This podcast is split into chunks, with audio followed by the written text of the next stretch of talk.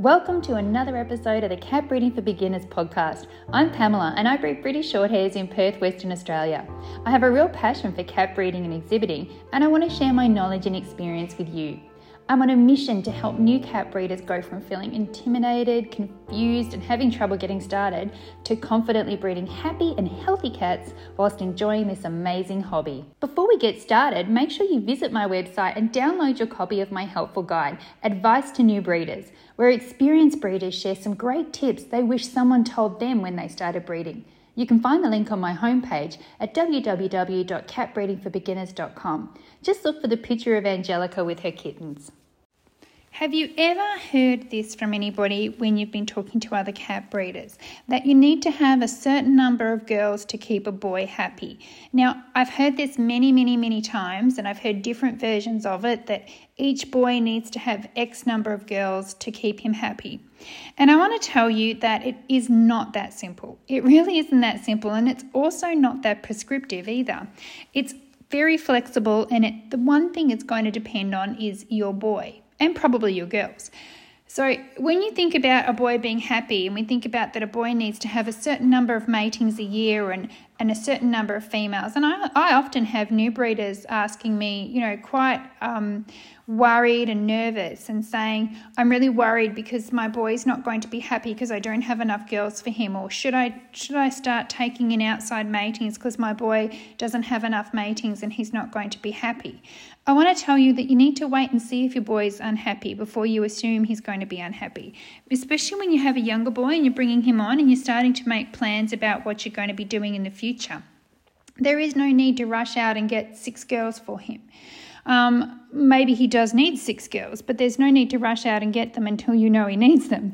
And that's the point. You need to assess your boy and see whether or not what he is telling you that he needs. Now, if you have a boy that cries a lot, is pacing up and down, is losing weight, losing condition, acting stressed out, not really super happy to be a stud, maybe you might want to actually only give him 1 girl, and you might actually want to desex him and keep one of her kittens to replace him.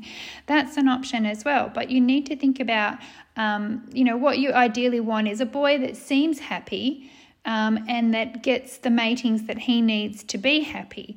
Now, if I think about the mix that I've had over the years, I've had some boys have had lots of girls, some boys have only had a girl a year, some boys have gone a couple of years without having a girl, and I can think of one in particular. I didn't even really think about it. I just had chosen to mate my girls to all my other boys, and he missed out one year, and he did not give me any indication that he cared whatsoever.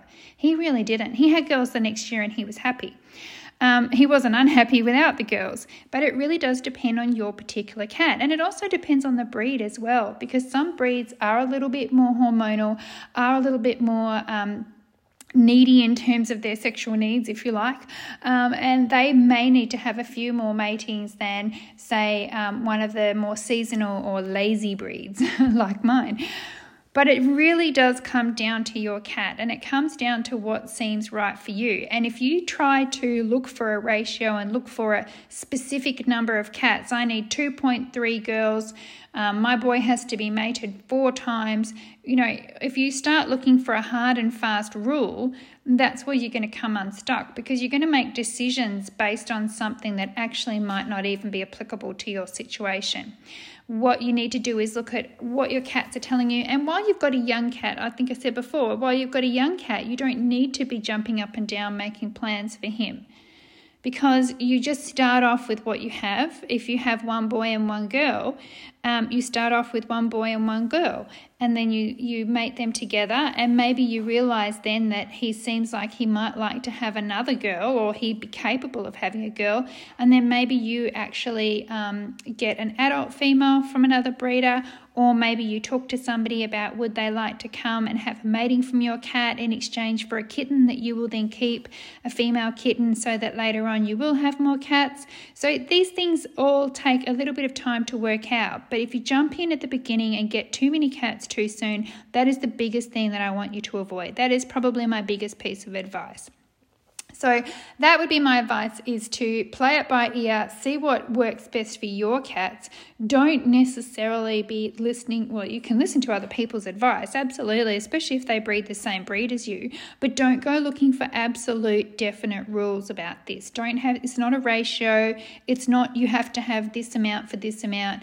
It's based on your own instincts, and you will learn over time what's right for your cats. Now, in the time I've been breeding, I've had lots of boys, I've had a couple of boys, I've had lots of girls, I've had one or two girls, I've had, years when I've been keeping grandma and granddaughter, years when I've just had the mum, which will make sense if you think about the way that I do breeding. I often will breed and keep my female, and then I'll keep her grandma, and I'll dissex the cat that's in the middle, so that I'm just making sure that I'm not ending any lines sometimes.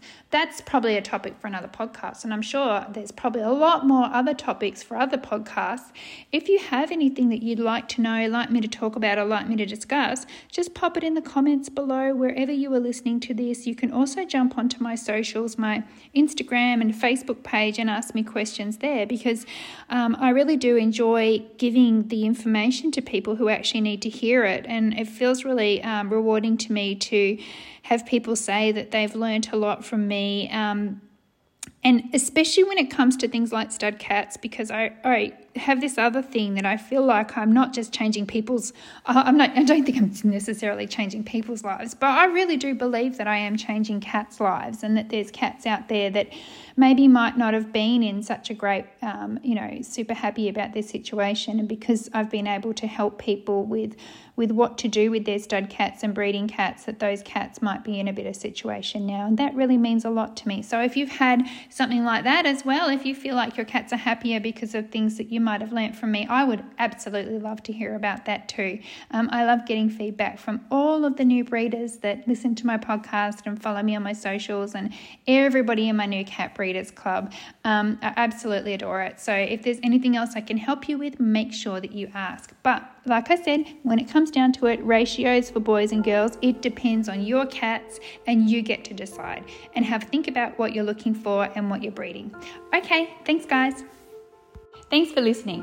Make sure you visit www.catbreedingforbeginners.com, where you can find articles, guides, courses and more. Plus, make sure you check out my amazing New Cat Breeders Club. It's a supportive space where new cat breeders can learn, share and help each other. I only take new members a few times a year, so sign up to make sure you don't miss out.